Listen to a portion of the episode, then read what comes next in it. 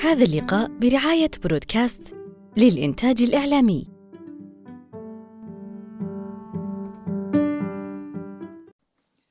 بسم الله الرحمن الرحيم. أهلا وسهلا بكم أصدقاء ضاد في اللقاء. رقم 140 من لقاءات صالون ضاد الثقافي. تعودنا دائما أن نلتقي في مساحات آه، زوم كل أربعاء الساعة التاسعة لكن هذا اللقاء يأتي آه، يعني ما راح أقول بشكل استثنائي لكن كما عودناكم سابقا إنه في كل شهر نختار أسبوع لقاء أو لقاءين نقيمها لأصدقائنا في مساحات تويتر.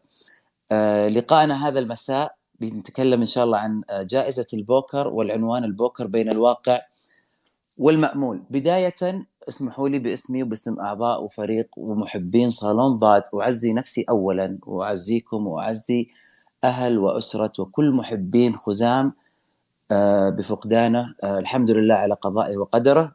هو بمشيئة انتقل من مكان إلى مكان لكنه باقي داخلنا وباقي في صالون ضاد وباقي ما بقيت السماء سماء وما بقيت الأرض أرض هو باقي داخلنا وإلى آخر نفس داخلنا هو باقي موجود معنا لذلك عظم الله أجرنا جميعا والله يرحمه ويرحم أموات المسلمين أجمعين. لقائنا هذا المساء بنتكلم عن البوكر بين الواقع والمأمول. بنركز على آه، رواية موت صغير محمد حسن علوان دفاتر الوراق لجلال برجس والجائزة الأخيرة اللي هي خبز على طاولة الخال ميلاد لمحمد النعاس.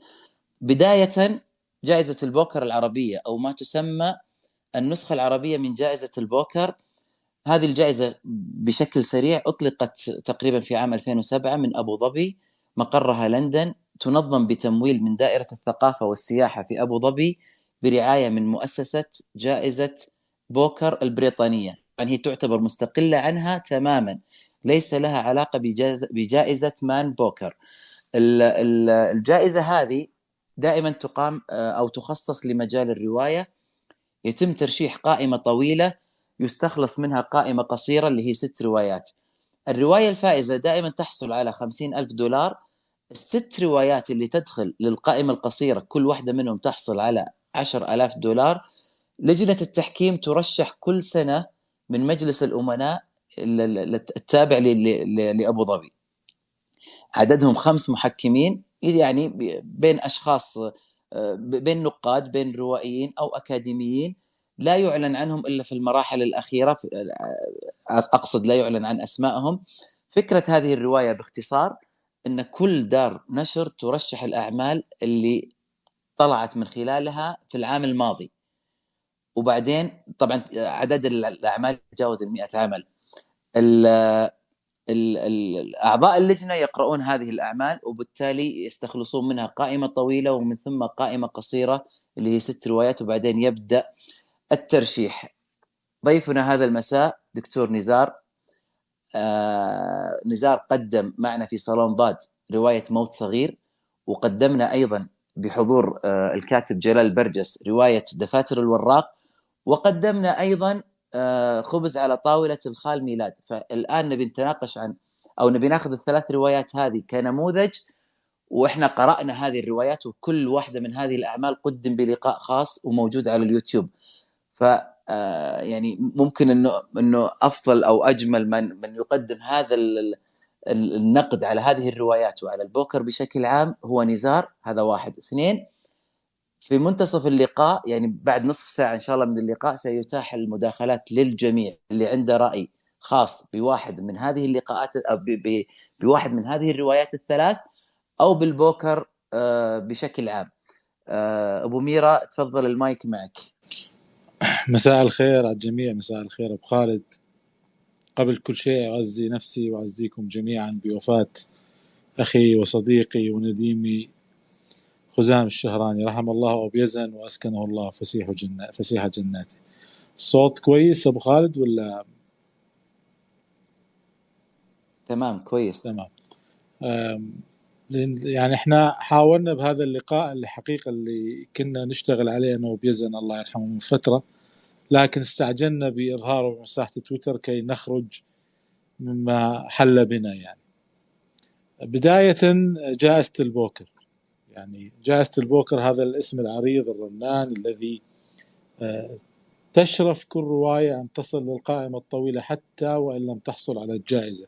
فما بالك إن وصلت للقائمة القصيرة أو تحصل على الجائزة. هي يعني الروايات التي حصلت على الجائزة سابقا كلها أكيد يجمع النقاد على أنها روايات تتصف بأنها روايات متميزة من حيث الفكرة التي تقدم شيئا جديدا إضافة إلى المتن الحكائي والتقنيات السردية المتبعة في الرواية. يعني الموضوع يتعلق بشيء آه، علمي بحت في بعض الأحيان يخضع لمقصلة النقد ويخضع للتدقيق الكبير حتى تصل للقائمة الطويلة والقصيرة والحصول على الجائزة.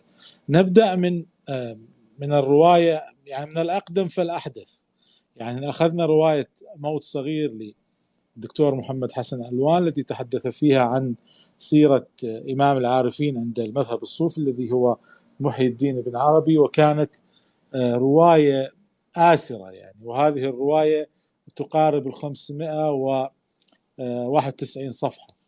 يعني وأنت تقرأ موت صغير وهي طبعا مأخوذة عن مقولة لمحي الدين العربي الحب موت صغير.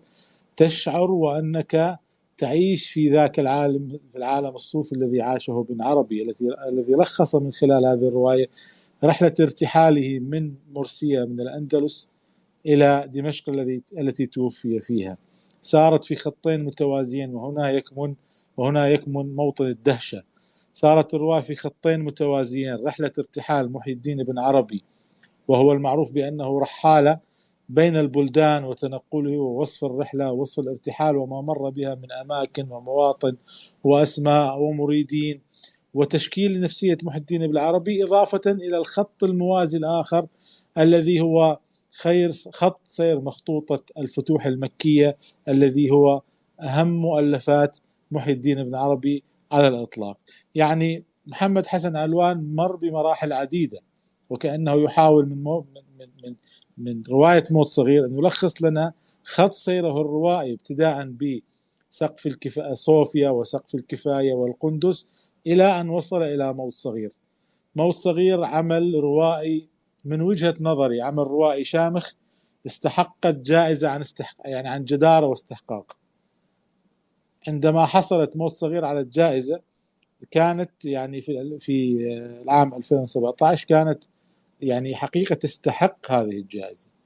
وأن عرجنا على دفاتر الوراق التي حصلت يعني هي آه، العمل الروائي الثاني الجميل للأستاذ الصديق آه، الروائي جلال برجس كانت أيضا لم يكن العمل لم تكن فكرة العمل جديدا بالمطلق لكن هناك التفاصيل التي أدخلها جلال برجس إلى العمل.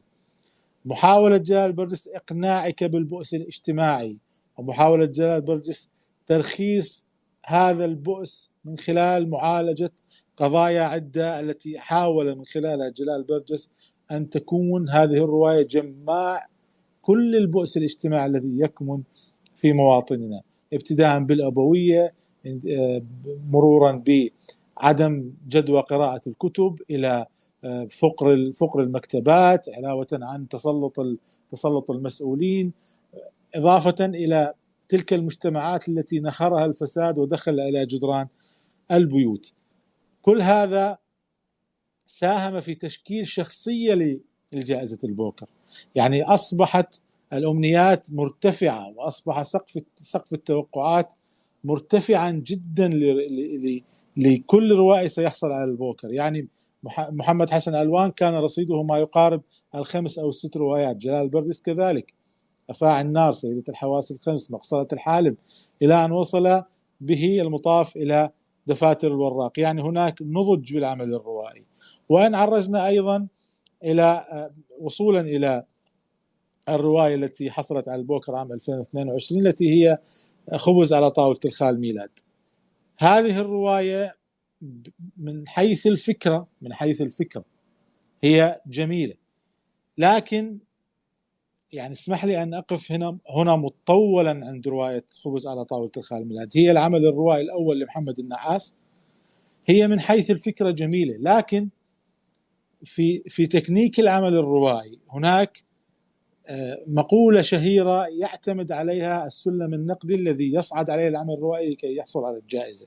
يعني هناك قارئ عادي يتسم بالذكاء يشعر من خلاله ب بالعمل الروائي بأنه جميل أم أم غير ذلك. لكن هناك مثل ما قلت سلم النقد الذي يرتقي إليه العمل الروائي شيئا فشيئا إلى أن يصل إلى الجائزة. يعني دائما كان يشدد علينا بأن هناك روائي يكتب رواية قد يكون يعني من خلالها رواية أخرى. يعني النص لا يسمح له بأن يعبر عن العقيدة الأعلى صوتا التي تقمع العمل الروائي فبالتالي يستطيع أن يمارس حيل وتكنيكات روائية تقنع الناقد والقارئ أو القارئ قبل الناقد خلينا نقول بأصالة العمل الروائي وجدة فكرته وبالتالي حصوله على الجائزة. يعني ثمة يعني مقولات كثيرة أنا كتبتها عن خبز على طاولة الخال ميلاد. قلت حين يأدو الروائي أجمل بناته أو الرواية التي قتلها الكاتب في بعض الأحيان. يعني أرجو أن يتسع صدر الجميع بما بما فيه الروائي أو هنا سنتحدث بشيء شيء من من الرؤية النقدية للعمل الروائي لأنه القارئ لم يعد هناك قارئا ساذجا. القارئ أصبح ذكيا وذكيا جدا امبرتو أمبرتو إيكو في كتابه التأويل والتأويل المفرط قال هناك عمل روائي قد يخرج به القارئ بعيدا عن أصل النص الروائي. يعني أنا لا أنتظر أنا أعرف الموضوع من خلال من خلال بداية الرواية. يعني مثلا يعني نعرج على الروايات شيئا فشيئا. في رواية موت صغير محمد حسن علوان كتب في تقديم الرواية وهي العتبة النصية التي تكون مهمة جدا لكنها ليست بأهمية العتبة النصية التي هي العنوان. والعنوان هو المصيده الأولى الذي يضعها الروائي لكي يقتني القارئ. العمل. يقول إلهي ما أحببتك وحدي لكني أحببتك وحدك. يقول أيضا في العبارة المفتاحية الأولى التي جعلها محمد حسن علوان على لسان محي الدين بن عربي وأنت ستصاب بخلط كبير ما بين محي الدين بن عربي ومحمد حسن علوان. سيصيبك نوع من الارتباك الشديد بين الشخصيتين. محمد حسن علوان تماهى كثيرا مع محي الدين بن عربي كونه كتب هذه السيرة بطريقة متخيلة. والفن الروائي هو فن متخيل ويعني لعلي لا أتجنى على الروائيين. نمسي بالخير أستاذ جابر مدخل وأخت نسيب منور. هم روائيين صراحة وهذا أقولها من غير مجاملة يجيدون الحرفة الروائية. الرواية هي أصبحت نوع من الحرفة والروائي المحنك يستطيع أن يقنع القارئ بتفاصيل صغيرة تجعله يتابع العمل. يقول محمد حسن ألوان كانت الأرحام أوطاننا فاختربنا عنها بالولادة.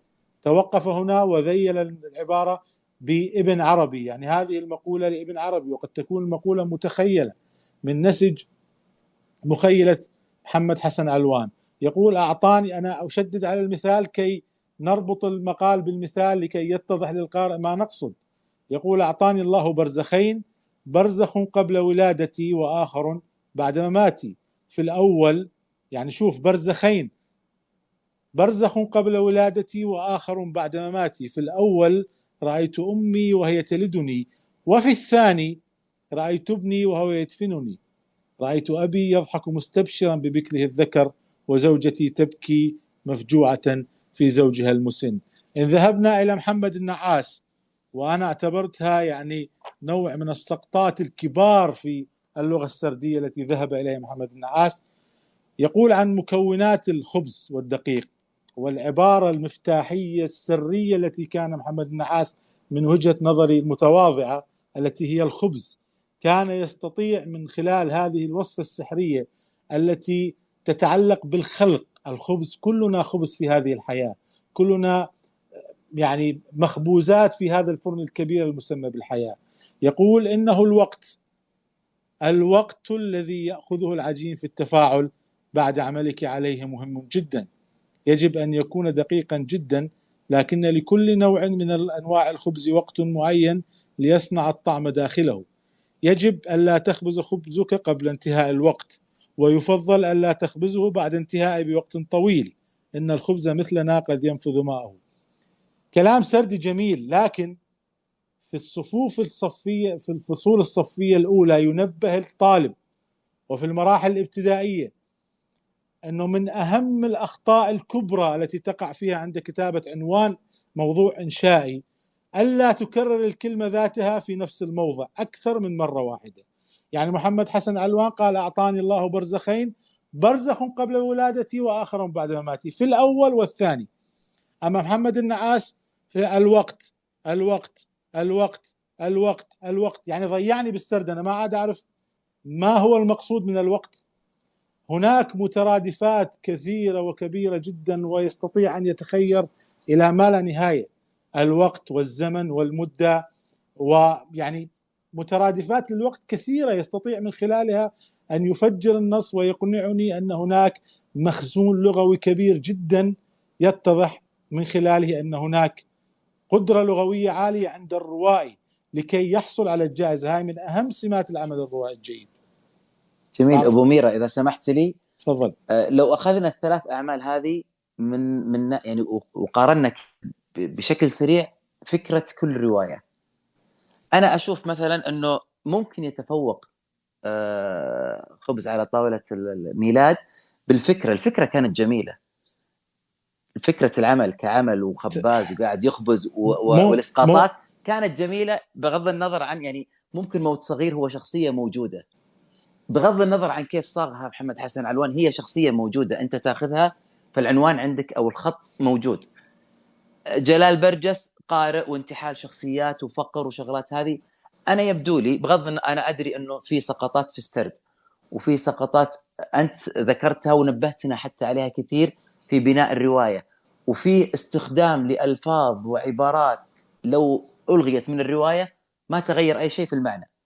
يعني ما كان لها مبرر خلينا نقول. لكن أنا يعني أغفر له شوي وأعطي مبرر إنه كانت عنده فكرة جميلة. ممكن هو ما قدمها بشكل يليق بهذه الفكرة لكن أنا كقارئ أعجبني فكرة الخبز وانطلاقه من هذه الحرفة اللي هي الخباز إلى كل الإسقاطات التالية. أبيك أنت تعلق على الثلاث أفكار في الثلاث أعمال روائيه جميل أبو خالد. أنا يعني الخلاف لا يفسد في الوضع قضية. أنا لم أرى جده في فكرة محمد النعاس. قد يكون كما ذكرت لك أن الخبز هو المفتاح السري لوصفة السرد الروائي الذي اتبعه محمد النعاس ووقع في سقطات كثيرة ولعل أهمها أنه شرح المثل مرتين في بداية الفصل وفي منتصف الفصل. عيلة وخالها ميلا لكن محمد حسن علوان القادم من بيئة الجزيرة العربية التي لا تكاد تعرف شيئا عن محي الدين بن عربي وقدم لك تلك الشخصية بطريقة مغايرة جدا بأن نزع القدسية عن محي الدين بن عربي. وأبان لك محمد حسن علوان محي الدين بن عربي الإنسان الذي يحب ويكره ويعشق ويسافر ويخالط ويذهب ويسجن ويلتقي بأوتاده الأربعة هذا نوع من الجدة بمكان لا يستطيع روائي عادي ان أن يتفوق على نفسه ويكتب هكذا نصوص. أنا لا أقول بأن آه، محمد حسن علوان قدم شيئا جديدا بالمطلق لكني من خلال صنعة محمد حسن علوان التي يعني أنا حقيقة ناورت كثيرا لكي لا ينتهي نص محمد حسن علوان حتى من خلال تقديمه البراق للصفحات الأولى. قد يكون محمد حسن علوان عرض النص على ناقد واثنان وثلاثة وأربعة لكي يصل إلى ما وصل إليه. أما لجلال برجس جلال برجس هو قبل أن يكون روائي هو شاعر وشاعر شاعر مجيد حقيقة له نصوص جميلة. ولعل مؤلفه نشيج نشيج الدودك الذي سيصدر قريبا هو ذهب إلى حرفة النقد الشاعرية يعني أن يشرح لك يعني منطوقا نقديا بصورة شاعرية. جلال برجس عرضك عرض لك آه، سيرة المثقف الذي يعمل في دار الوراقة لكن الجدة في نص جلال برجس. وأنا الذي لمسته وتذكر أبو خالد وأخوة المستمعين اللي حضروا معنا لقاء جلال برجس. عندما تحدثنا معه عن آه، النص الذي كتبه يحتاج إلى مكان فسيح في المصح العقلي الذي كتب فيه العمل الروائي. وكان هذا من المعاني العميقة التي تستخلص من الرواية داخل الرواية. لأنه إحنا سنخرج فيما بعد إلى مصطلح رواية اللا رواية. تلك الهلوسات والكوابيس والأحلام التي ستجمع بين دفات العمل الروائي. أما يعني محمد النعاس وهو العمل الروائي الأول له وأرى أنه يبشر بميلاد روائي جديد لكن من منا لم يشاهد عمل درامي خليجي؟ فيه خيانات زوجية. أو فيه تشبه بالنساء بكل الأعمال الدرامية. أنا شاهدت صورة انتحار بطل ميلاد في عملين خليجيين. أحدهم فيلم قصير كانت لجنة الحكم آه، ناصر القصبي والمرحوم حاتم علي. يعني أنا لم لم أفاجأ بالنص يعني. لم أفاجأ بالنص لم أشعر بتلك البهجة التي يفاجئني النص فيها. قد يشعر القارئ بأنه أوه هو انبسط لهذا المقموع من المجتمع وهذا الذي يقمعه والده. نعم هنا يعني محمد نعاس أشار إلى نقطة بأن الوالد قد يفرط في محبته لوالده فتظهر نوع من القسوة. هذا شيء موجود يعني أنا لم أشعر بأن المتن الحكائي قدم لي شيئا جديدا. جميل. خلينا طيب نتكلم عن البوكر بشكل عام. ليه دائما عندنا هذه المشاكل. أقصد في البوكر النسخة العربية. يعني آه، محمد آه، خبز على طاولة ميلاد فعلا آثار لغط كبير وكلام كثير. بينك إحنا كقراء وبين حتى النقاد والإنترنت مليان. نفس الموضوع تكرر مع مثلا حرب الكلب الثانية. نفس الموضوع مع رواية الطلياني لشكري الرواية التونسي. روايات كثيرة تسجل يعني تعجب كذا إنه دائما تصير في مشاكل. ليه؟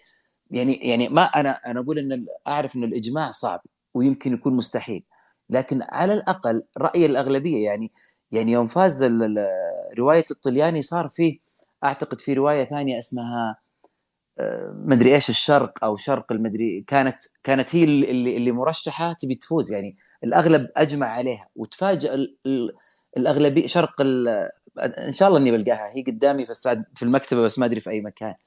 المهم إنه الأغلب كان رايح للرواية هذه وتفاجئنا انها اللي أخذها الطلياني. دائما يصير في هذا ليه إحنا عندنا هل إحنا عندنا فعلا نظرية المؤامرة؟ أو هل هي فعلا موجودة المحسوبيات كون إنه خمسة ينتقون ويختارون؟ أو إنه الذوق العام عند النقاد والروائيين تغير عننا إحنا كقراء؟ أو إحنا نمشي في طريق يختلف عنهم؟ أو خالد الشيء الجميل جميل يعني بغض النظر عن اتفاق أو اختلاف لكن يعني من وجهة نظري لا يشفع للجائزة أن تكون مجالا لجبر الجرر يعني جبر الضرر الجيني يعني إن صح القول. أو بميدان تشجيع الشباب لكتابة الروايه مثلا محمد النعاس هو روائي شاب وجاء من بيئة حرب فبالتالي يعني تكون جبر لهذا الأدب الذي سينشأ يعني تكون النار تحت الرماد إذا إذا صح القول. أو أو يعني تشجيع لجيل شاب سيكتب. محمد نعسن كما قلت لك فكرة الرواية جميلة جدا لكن تحتاج إلى عجن أكثر كما هو اشتغل وعمل على خلق العجين وتحويله إلى خبز. لكن الجائزة تنتصر للنص والنص فقط. وهذا ما يعطيها المصداقية. يعني القارئ أنت قلت أنت لك مقولة مهمة جدا القارئ ذكي وذكي جدا. عندما يذهب إلى المكتبة ويشتري كتاب ويبذل من الجهد والوقت والمال لكي ينتصر لنص على آخر. يعني هناك جمهور عريض أعجب برواية خبز على طاولة الخال ميلاد. وأنا العنوان كان لي تحفظ كبير عليه. كان يستطيع أن يقول خبز ميلاد خبز الخال ميلاد الخال ميلاد. بس العنوان كان طويل. طويل مرهق مرهق العنوان مرهق. أنا لا أريد أن أسهب كثيرا وإذا في مداخلات يعني ما بدنا نطيل على الأخوة أكثر مما مما سمعوا يعني. هو فعلا من الآن المداخلات متاحة للجميع سواء عن الثلاث روايات اللي هي عنواننا اليوم أو اللي هي المثال اللي أو النموذج اللي ماخذينه اليوم أو جائزه البوكر بشكل عام. فعلا أنا أتفق معك بسالفة العنوان الطويل اللي هو يرهق وممل كثيرا. آه، ايناس موجودة معنا في اللقاء وأنا وايناس قدمنا خبز على طاولة الخال ميلاد. وقبل اللقاء اتفقنا إحنا كقراء إنه في عبارات آه، كانت آه، يعني يعني أي واحد يقراها بيتضايق. يعني ما كان لها مبرر في وجودها في النص. كان كأنه النعاس يلجأ إلى هذه العبارات علشان يشد نوع معين من القراء ما أدري أنا ما لقيت لها مبرر أبد. قرأنا روايات كان في بعض العبارات لكن كانت داخلة في أصل العمل. كان كانت تخدم النص. عموما المجال متاح الآن للجميع لكن أبو ميرا على بال آه، ما نشوف المداخلات ألا تتفق أو تختلف مع مقولة إنه الآن الشخص يتمنى أن يدخل القائمة القصيرة لكن لا يتمنى أن يفوز في البوكر. يعني مجرد دخولك في القائمة القصيرة سلط الضوء عليك بغض النظر لا. عن 10 10000 دولار أو 50000 أتذكر ايناس أخذت فكرة كاملة عن الست روايات اللي كانت في البوكر وقالت لي إنه يبدو إن الأجمل كان ميلاد طيب ال ال ال الروايات الباقية ال 90 95 رواية باقية معنا في القائمة الطويلة ما في إلا الست هذولي أغلب روايات اللي دخلت القائمة القصيرة فعلا ما كانت ترتقي لجائزه بحجم ما نبقى البوكر لكن رواية على مستوى الوطن العربي. السؤال أبو خالد ولا الجميع؟ لك وللجميع اللي حاب يتدخل معنا بس أنا يرفع يده. أحد انتقاداتي على الأخ محمد نعاس أو الرواية محمد نعاس أنه لم يجابه القراء يعني كان مختفيا خلف الستار. يعني على سبيل المثال هذا التظاهرة الدولية لمعرض الرياض دول الكتاب كان يستطيع أن يأتي ويوقع على روايته ويتناقش مع القراء ويفض الاشتباك ما بيننا وبين الرواية. يعني هنا خلاص النص أصبح ملكا لنا. لكن لا ضير بأن تحصل على جائزة أبو خالد. بالنهاية الرواية حصلت على جائزة ونبارك جدا لمحمد نعاس حصوله على جائزة ونأمل منه المزيد. لكن أنا قرأت دلشاد وقرأت قليل من ماكية القاهرة. يعني شعرت بأن هناك تكلف عاطفي كبير جدا لا يرتقي بأن تكون هناك رواية تستحق أن تحصل على جائزة. قد يكون هذا الرأي متعسف جدا لكن أن يكون هناك استدرار للعواطف على على حساب الحدث أو على حساب المتن الحكائي فهذا يذهب بك إلى أن تشعر بالملل ونوع من التشتت الذهني الذي لا تستطيع أن تواصل قراءة الرواية، يعني تصبح تجاهد نفسك كي تنتقل من صفحة إلى أخرى. جميل وأنا أتذكر قبل قبل يعني نقوم بلقاء اللي ناقشنا فيه خبز على طاولة ميلاد كنت قاعد أبحث عن محمد النعاس. أمانة كان الوصول إلى إلى إلى الدكتور محمد حسن علوان سهل الوصول إلى لقاءات سابقة، الوصول إليه شخصيا سهل يعني سهل إنك ترسل له أو تتواصل معه أو جلال برجس سهل جدا وتواصلنا معه ونسقنا موعد وحضر معانا واللقاء موجود في اليوتيوب. محمد النعاس كان مختفي تماما وبعدين بعد اللقاء تواصل وقال أعتذر أنا ما انتبهت للرسالة كانه فعلا آه، أنا فهمت إنه لا ما أبغى أحضر. هو عارف إيش اللي ممكن يقال في في اللقاء. أيضا على مستوى الإعلام بشكل عام أنا أنا شفت أستاذ جلال كثير وشفت دكتور حسن علوان كثير وسمعت آراءه عن عمله وعن أعمال ثانية. محمد النعاس أنا ما يعني ما ما أعرف حتى خلفيته الثقافية هو العمل الوحيد. أنتظر عمل ثاني علشان ممكن أحكم على خبز الخال ميلاد تماما يعني. آه، إذا سمحت لي أبو ميرا نبي ناخذ مداخلة من محمد. محمد سعود تفضل المايك معك. أسعد الله مساءكم بكل خير. مساءك أهلين تفضل. من العسير جدا أن نسقط آه، ذوقنا الشخصي على العمل الروائي ونجعله حاكما على غيره. فما أرتضيه أنا من الروايات أشعر أن عدم موافقة الآخرين على هذا التفضيل هو خطأ في اختياراتهم. هذا النوع من المعيارية في تصنيف الروايات ليس عادلا. نحن أمام النصوص الأدبية لدينا قارئ ومقروء وكل قارئ له اختياراته فما يناسب ذوقي أنا واختياراتي قد لا يناسبك جملة أو تفصيلا. ثانيا لا تستطيع أي جائزة في العالم أن تمنح جوائزها لمن لم يتقدم إليها. الجائزة هي اصطفاء لواحدة من الروايات المتقدمة إليها وبالتالي فهو اختيار محدود وليس اختيار بالمطلق. الجائزة لا تقوم هي نفسها بالبحث عن كل ما تم إصداره وبالتالي هي تقيم. هذا لا يمكن ولا يوجد في أي جائزة عالمية. وبالتالي هذا تقييم من لجنة التحكيم. من خلال ما تقدم إليها أن هذا هو أفضل عمل روائي لهذه السنة. ولا يصح أن نعتبر رأينا الشخصي هو أفضل من اختياراتهم أو من آرائهم. هذا ليس منصفا. الأمر الثالث موت صغير لا علاقة له بالإمام الأكبر محي الدين بن عربي.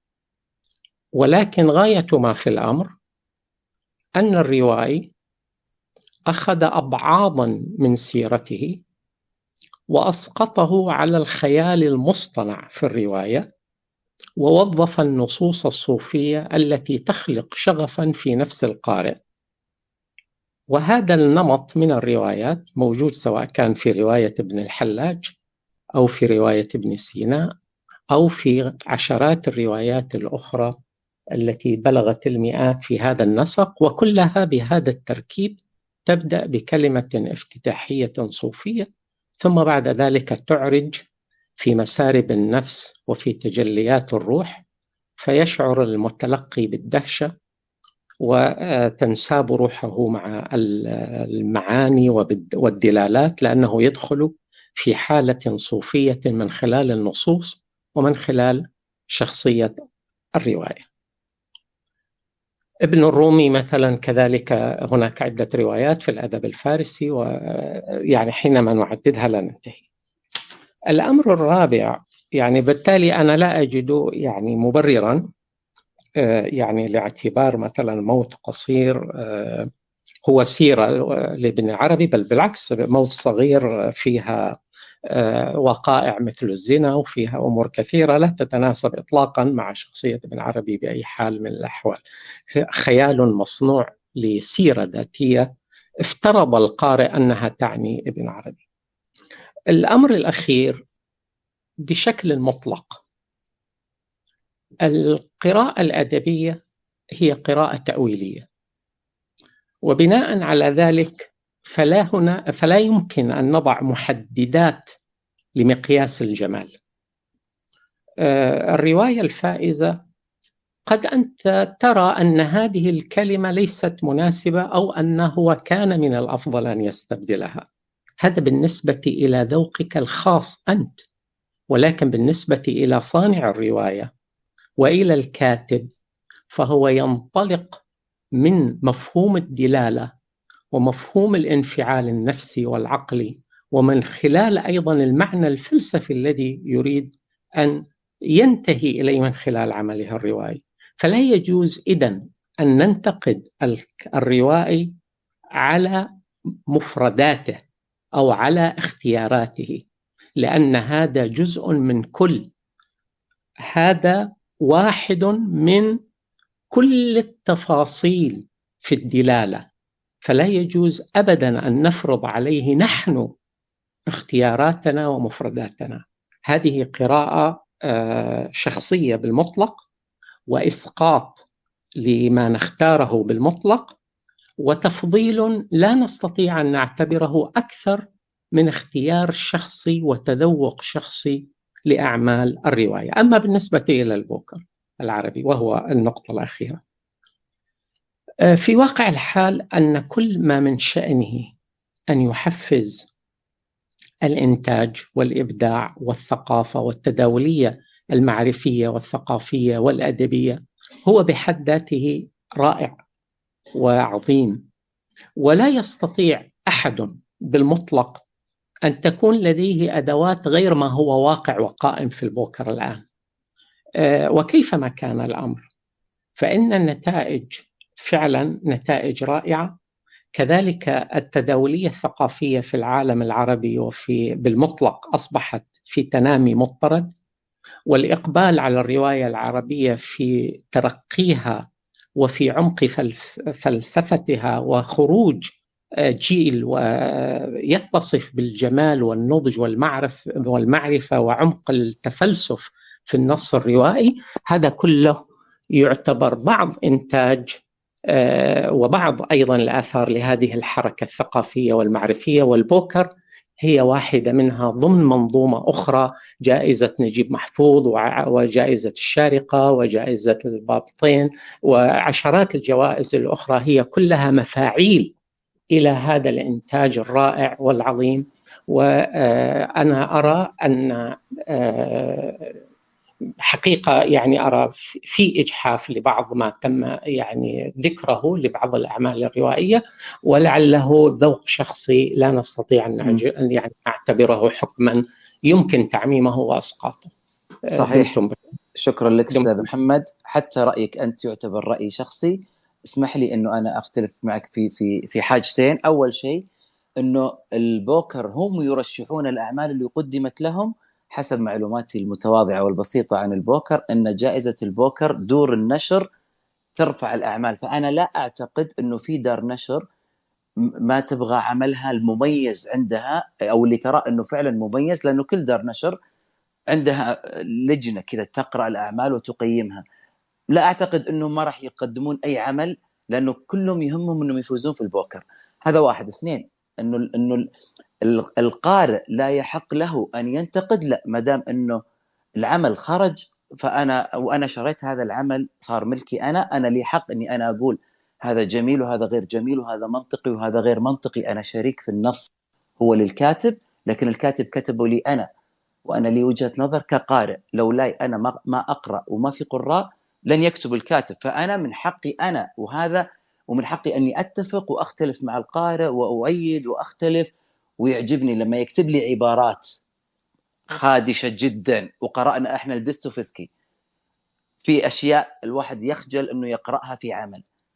بتقول لي أنت إنه هذه العبارة هي من صميم العمل؟ هذه وجهة نظرك أحترمها جدا. لكن أنا أشوف لو حذفت هذه العبارة لن تكون لن يهتز النص. عموما هي وجهة نظر لكن القراء هم شركاء ما دام إن العمل إحنا دفعنا فيه فلوس وصار على على على طاولتنا. أبو ميرا المايك معك. تفضل. شكرا أستاذ وليد وشكرا أستاذ محمد. يعني أنا والله في عبارات كنت أتجنب جدا إنه أذكرها لكن بالعودة إلى موت صغير أنا بالبداية قلت هي سيرة متخيلة. متخيلة. الفن الروائي هو فن قائم على الخيال الخيال البحت في بعض الأحيان. هي سيرة متخيلة عن إمام العارفين محي الدين بن عربي. طرح من خلال محمد حسن علوان قضايا عدة منها الصراع مع السلطة منها الضياع المجتمعي منها شخصية عالم الدين الذي يزندق ام يعتبر إمام في في بعض في بعض المواطن. لكن بالعودة على الخال ميلاد اللجنة ليست ليسوا ملائكة يعني. وأنا أستطيع أن أكون ابو خالد تتذكر. عرضت عليك عمل؟ قلت لك هذا سيؤجل للعام القادم لجائزة الروائي خزام العبد الله سيؤجل لأنه عمل يستحق أن يفوز لكي لا يظلم بين الأعمال التي قدمت. محمد النعاس بدأ بدأ بتكوين للمتن الحكائي خالفه في منتصف الرواية وهذا عطب في العمل الروائي. يعني لا يستطيع أن يشرح لي المثل في الفصل الأول ويشرح لي المثل في الفصل الثاني ويشرح لي المثل في الفصل الثالث ومن ثم يتوقف عن شرح الأمثال في العبارات المفتاحية. هل هو نضج أم القارئ نضج؟ هذا عطب عطب في تكوين الرواية. يعني ما هو الضير؟ يعني أنا والله هاي العبارة ما اردت اقراها لكن هناك عبارات لا تستطيع أن تكتبها في رواية تحصل على بوكر. العبسي يقول لميلاد ميلاد أين ميلاد أيها الخراء؟ أين ذهبت أمس يا صنم؟ يعني أسألك بالله والمستمعين هل هذه لغه روائية؟ هل هذه اللغة تستحق أن تحصل على جائزة بوكر؟ وهناك عبارات أنا لا أريد أن أذكرها لأنها تخدش الحياء جدا. كان يقول بما معنى أين الله وأنا أريد أن أنتحر. نقد المحرمات في الرواية العربية الحديثة لا يتم بهذه الصورة. أنت تنقد الحالة ولا تتجه إلى المحرم بصورة عامة. هناك شريحة واسعة من الطبقة المتدينة في المجتمع فعليك أنت لا تخرب المزاج العام. تنتقد الحالة ولا تغوص في أعماق العقيدة. هذا ما تعلمناه في علم النقد الذي صرفنا سنوات في تعلمه وتعليمه.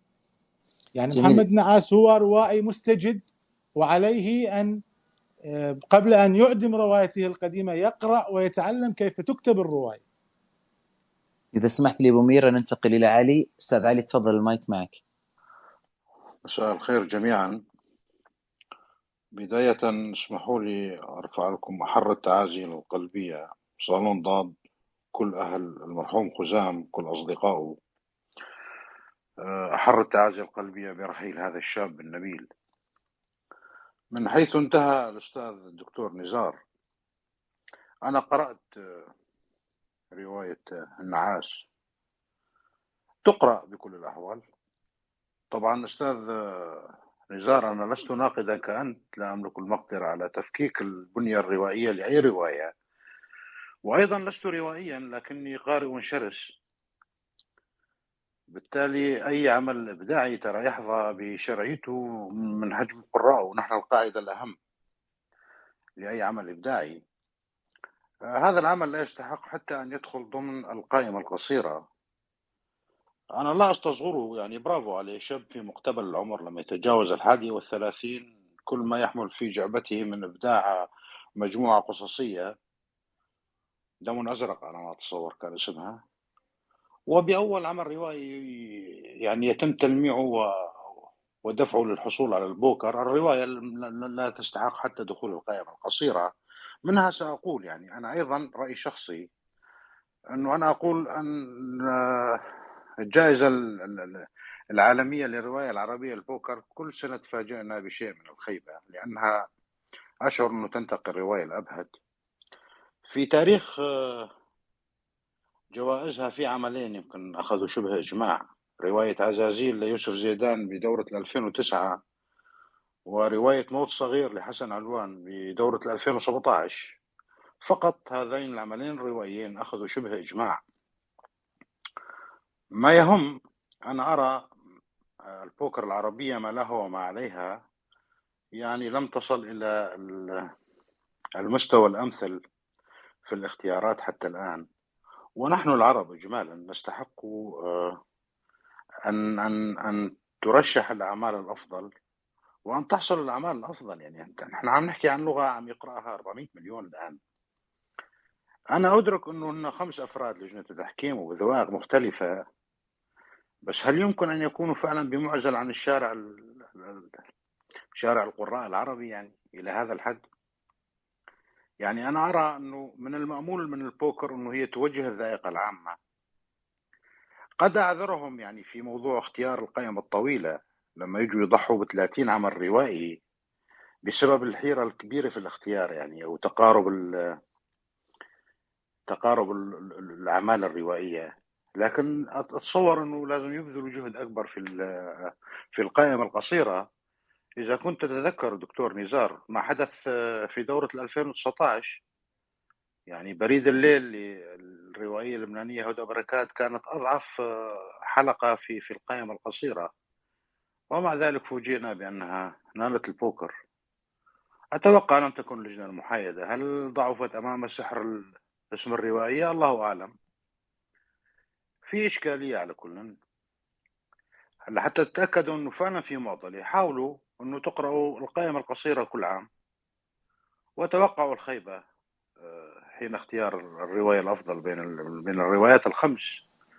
آه، حتى دكتور نزار لما تستمع لآراء رؤساء لجان التحكيم تصريحاتهم تلاحظ أنه يعني يركزوا على المضامين أكثر من حديثهم عن الرواية كفن أدبي أو كلعبة تخيلية اللغة تشكل أساس كبير لها. يعني دون أن يتطرقوا حتى لكيفيه تقديم هذا هذه المضامين. نستحق الأفضل ونتمنى والمأمول فعلا أن تأخذ دورها أكثر وانه البوكر انه عليها فعلا مثل ما قلت في معرض حديثي آه، من احدى مهامها أن توجه الذائقة العامة. شكرا لكم جميعا. شكرا لك أستاذ علي وأتفق شكراً، مع عبارتك أستاذ. تماما. يفترض فعلا إن هي اللي توجهنا انه هي اللي تخلينا نروح إحنا نقرأ ست روايات وليس الرواية الفائزة. آه ننتقل للأستاذة ابتسام المايك معك تفضلي. آه، أهلا مساء الخير. شكرا لكم على هذه الأمسية الجميلة. آه، بالنسبة لي آم، أنا طبعا يعني ما قرأت من القائمة القصيرة إلا روايتين. يعني فما راح حكمي ما راح يكون يعني شامل. ولا ناقدة ولا شيء لكن مجرد قارئ. بالنسبة لي رواية آه، كنت أتمنى فوز دلشاد يعني. آه، والخال ميلاد صراحة خيبت ظني يعني لعدة أسباب. يعني صحيح أن رواية تقرأ يعني تقرأ يعني تقدر تقراها وتخلصها بشكل سريع ويعني في نوعا ما سلاسة. بس أنا كانت الشخصيات ما أقنعتني يعني كان في استفهامات كثيرة يعني كنت أحس يعني يمكن خلينا نقول بناء الشخصيات غير مقنع. يعني في فراغات يعني فجأة تحس إنه كأن الشخصية تحولت أو كأنه في حاجة صارت إحنا ما فهمناها أو ما وضحت لنا كقراء. آه، بالإضافة إلى زي ما ذكرتوا الألفاظ يعني بذيئة يعني آه، طبعا لما تكلمنا عنها قالوا في ناس كانوا يقولون إنها موجودة وتقال في المجتمع وما أعرف إيش وهالكلام. آه، أنا كانت فكرتي إنه ممكن صحيح تقال في المجتمع وممكن أحيانا بعض الأعمال الروائية تذكر فيها لكن كانت كثيرة يعني أكثر من اللازم. يعني تقريبا لا تكاد تخلو صفحة من أي لفظ بذيء يعني ما كان يستدعي الموضوع يعني. كان ممكن أنه يو- يوضح لنا هذا الشيء في بعض المواضع وخلاص يعني ما تكرر لهذا الحد يعني كانت أكثر من اللازم. بالنسبة لي زي ما قلت كنت أتمنى فوز دلشاد يعني مع أنه يعني ممكن نقول إذا مثلا قلنا مثلا فيها عيب بالنسبة لي طبعا أنه في تكرار بعض الأحداث لأن بشرى خلفان كانت يعني تستعرض أحيانا الحدث من أكثر من زاوية من زا يعني من زاوية كل شخصية وهي طبعا كانت أفردت مساحة لكل شخصية والشخصيات كانت كثيرة ومتعددة لكن أنا صراحة صدمني من الناس اللي صدمني فوز آه، الخال ميلاد. يعني ما أحسها أضافت لي شيء بالعكس كانت يعني استفزتني أكثر من أنها أعجبتني. وشكرا. شكرا لك ابتسام. أبو ميرا إذا في تعليق على المداخلتين؟ والله أول شيء مساء الخير على المتداخلين الأستاذ علي نبلو أستاذنا جميعا. وأحيي شراستك أستاذ علي. الحقيقة يعني يعني مشكلتي مع الخال ميلاد أنا أول ما قرأتها كنت يعني أبو خالد نصحني إنه اقرأها في أحوالك النفسية المتعددة. يعني قرأتها بكل أحوالي النفسية الغاضبة والمبتسمة والفرحة. لم أجد شيئا جديدا. يعني شعرت بالخيبة. يعني أنا قلت هل من المعقول أن تحصل هكذا رواية على جائزة يعني أنا عذرا من الناس اللي اللي أعجبت بمحمد النعاس لكن يعني يعني ما نشأت عليه وما وما وما يعني يعني هذا الذوق العام الذي جبلنا عليه لا يستطيع أن نتقبل فكرة أن تحصل هذه الرواية على جائزة. بشرى خلفان في دلشاد كان هناك دفقة عاطفية جميلة يعني ميزت روايتها كان هناك نوعا من بعض الصور التي تخدش الحياة عند بشرى خلفان لكن كانت في نطاق المعقول يعني كانت في نطاق في المتناول كما يقال.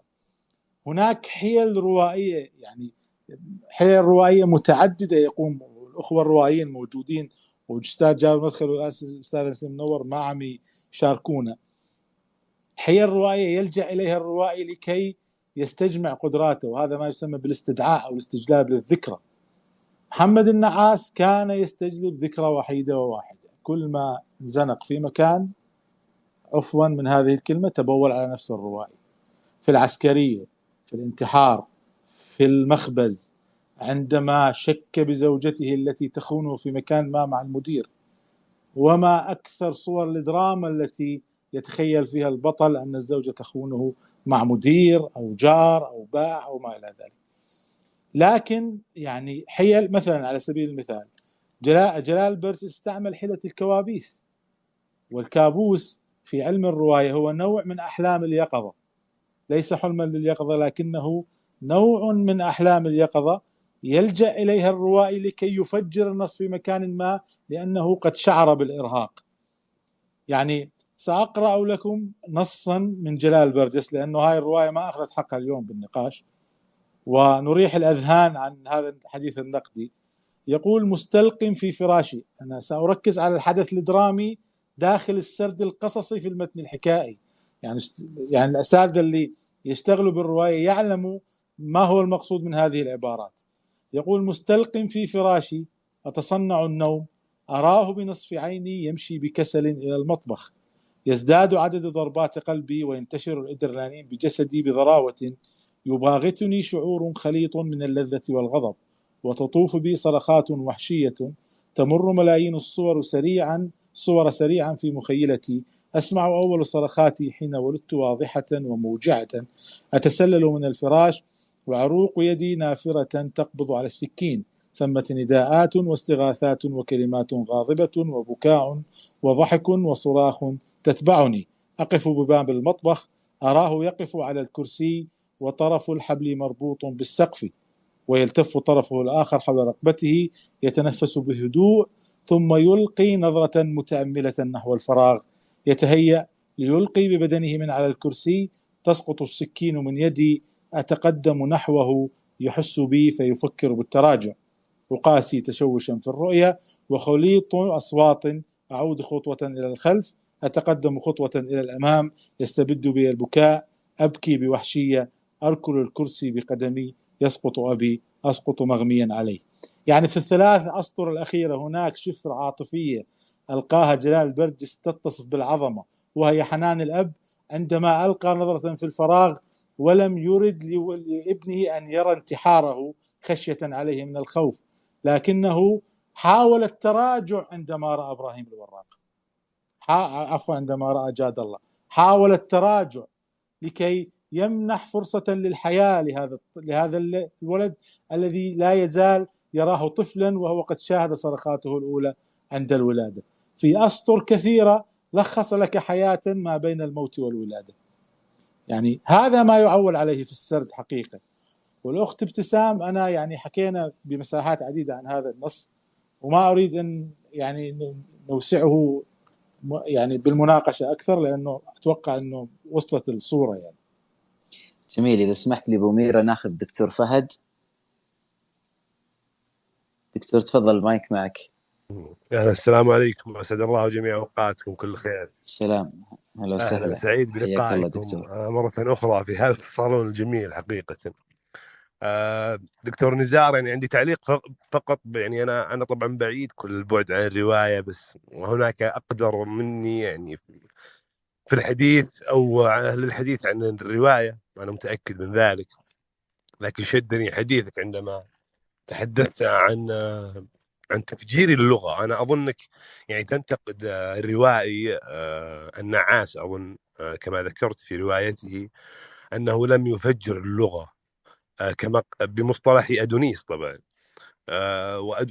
وأنا حقيقه أسمع دكتور نزار متاثرا جدا بأدونيس. وإن كان يعني ليس متاثرا به فهذا تخاطر لأنه يتحدث عن نقد اللغة ولغة النقد في الكتابة الإبداعية سواء كانت في الرواية أو آه، في الشعر. آه، طبعا تفجير اللغة يكون آه، عبر العودة باللغة إلى مناطقها المجهولة أو إلى القوى التي تحتويها المعاني والدلالات التي تكون في حالة تكون هو يقول هكذا تكون في حالة تكون وقدوم من الأقدمية. آه هذا ما يعني أحببت أن نضيفه في هذه في هذا الجانب آه يعني معلومة من جانب تخصصي بحكم تخصصي في اللغة. آه وآثرت آه يعني التعزية في الأخير لأختم ولا أطيل على مسامعكم يعني. عزائي الحار لجميع الأعضاء هنا آه لفقدان آه الأخ الجميل آه خزام الشهراني. حقيقة أنا لا أعرفه كما تعرفونه أنتم لكني التقيته في الحلقة التي يعني آه، شاركنا فيها في كتاب المغالطة والحجاج وكان حديثه معي مؤنسا وهذه المرة الأولى. أو المرة الأولى التي يعني آه، يكون بيننا آه، خطابا شفهيا وكان يتضح يعني شفافيته و وطيبته ونقاءه حقيقة. من خلال هذا الحديث البسيط الذي لطالما عدت إليه الآن طبعا بعد يعني بعد وفاته الذي صراحة فاجأتنا لأن لا نعرف الكثير عن عن الأشخاص هنا. ونتمنى الخير للجميع. نتمنى للجميع أيضا حياة سعيدة وجميلة و وأن نغرس أثرا في هذه الحياة كما غرسه يعني خزام. وسنقوله دائما يعني أن رسائلك ستكتمل بطريقة أو بأخرى. واسمحوا لي أن أهديه يعني مقطوعة من نص للثبيتي بعنوان والله لا أعرف عنوانه لكنه ستموت النسور التي وشمت دمك الطفل طفل يوما. وأنت الذي في عروق الثرى نخلة لا تموت. مرحبا سيد البيد إنا نصبناك. فكنت حتى تكون سماءنا وصحراءنا وهوانا الذي يستبد فلا تحتويه النعوت. ستموت النسور التي وشبت دمك الطفل يوما وأنت الذي في حلوق المصابيح أغنية لا تموت. مرحبا سيد البيت إن انتظرناك حتى صحونا على وقع نعليك حين استكانت لخطوتك الطرقات وألقت عليك النوافذ دفء البيوت. ستموت النسور التي وشبت دمك الطفل يوما وأنت الذي في قلوب الصبايا هوى لا يموت. آه، أعتذر على الإطارة. آه، وشكرا أبو خالد شكرا دكتور نزار شكرا جميع القائمين على هذا النادي الذي نشعر فيه حقيقة بالحميمية وبالأخوة وبالمحبة أيضا. وأمسي على الجميع بالخير الأستاذة منيرة الأستاذة سلطانة الأستاذ جابر مدخلي جميع الرفاق هنا حقيقة. وأعتذر على الإطارة شك شكرا لك دكتور فهد وإحنا إن شاء الله موعودين في نهاية شهر 11 بلقاء محمد الثبيتي عراف القوافي والمطر. معك أنت ودكتور نزار. فإحنا من اليوم إلى ذلك اليوم إن شاء الله إذا الله أعطانا عمر آه، نشحذ أنفسنا كذا ونهيئ أنفسنا لعراف القوافي والمطر. شكرا لك وشكرا لمداخلتك.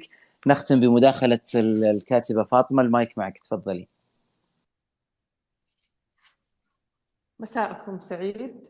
حياكم الله. آه، حضور ومضيف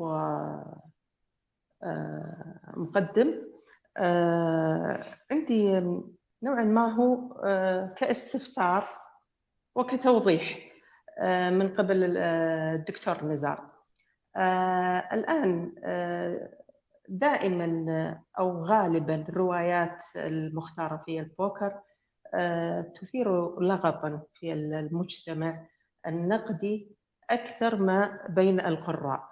يعني ممكن بين القراء آه، نجد قبول. آه، أنا للأمانة اطلعت على أوراق ال أوراق ال إذا أحد يذكرني في الاسم.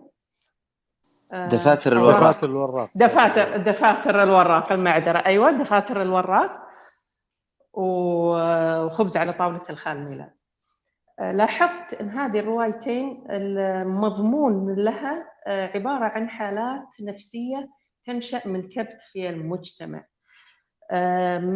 يتساءل دائما الكتاب ما هو الشيء يعني هذا هو اللي أبي أستفسره أو سؤالي ما هو الشيء الذي يعني إذا كان عندكم يعني اطلاع في الموضوع آه، اللي يركز عليه في جائزة البوكر؟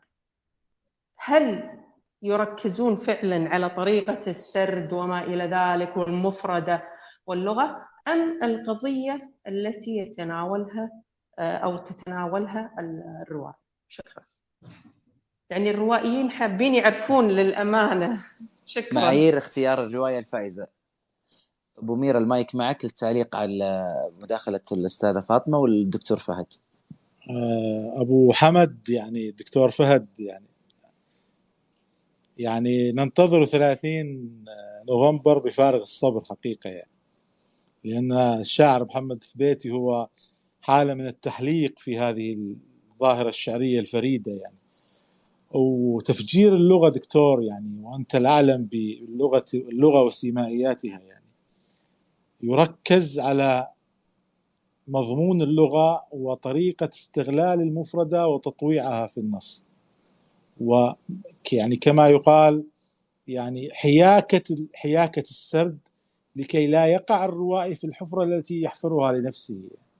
هناك سرود تطول فتجد الروائي ينقطع نفسه يعني يعني لا يستطيع المواصلة فيسعى إلى بعض الحيل. هذا ما رأيته. الدكتور الأستاذة فاطمة أختنا العزيزة كل ما ذكرتيه يخضع في المضمون النقدي لانتقاء الرواية الأجمل.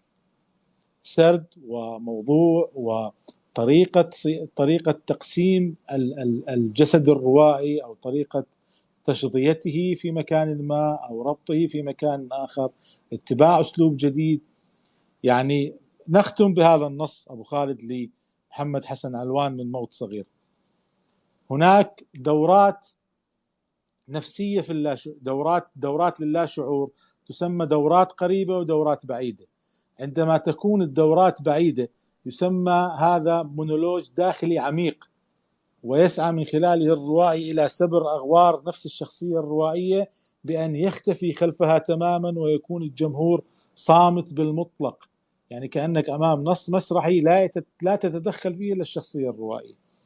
أما عندما تكون الدورات الكلامية والدورات التعبيرية قريبة من السطح الأول للدماغ فهذا يسمى بمناجاة النفس.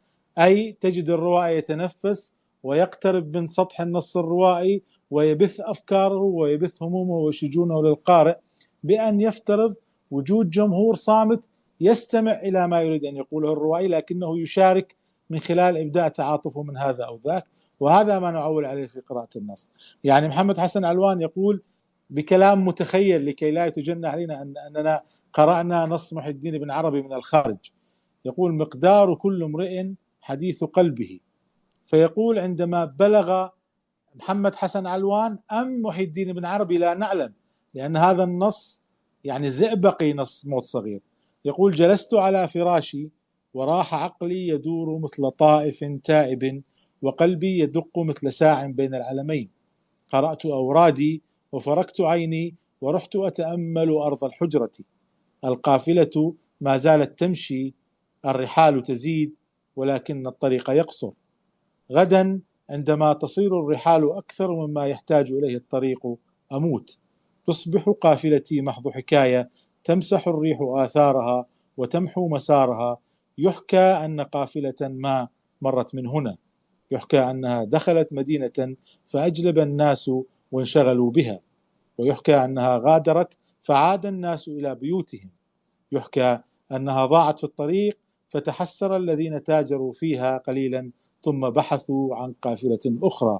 ويحكى أنها وصلت إلى حيث تريد فغنمت غنائمها ثم اندثر العمر والطريق والغنيمة.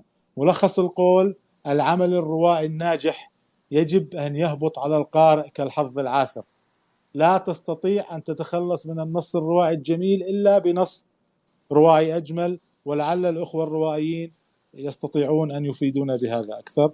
مساء الخير عليكم خالد ومساء الخير على الجميع ومساء الخير على روح خزام اللي آمل أنه أتخلص من يعني من هذا المأزق العصيب الذي أوقعني به.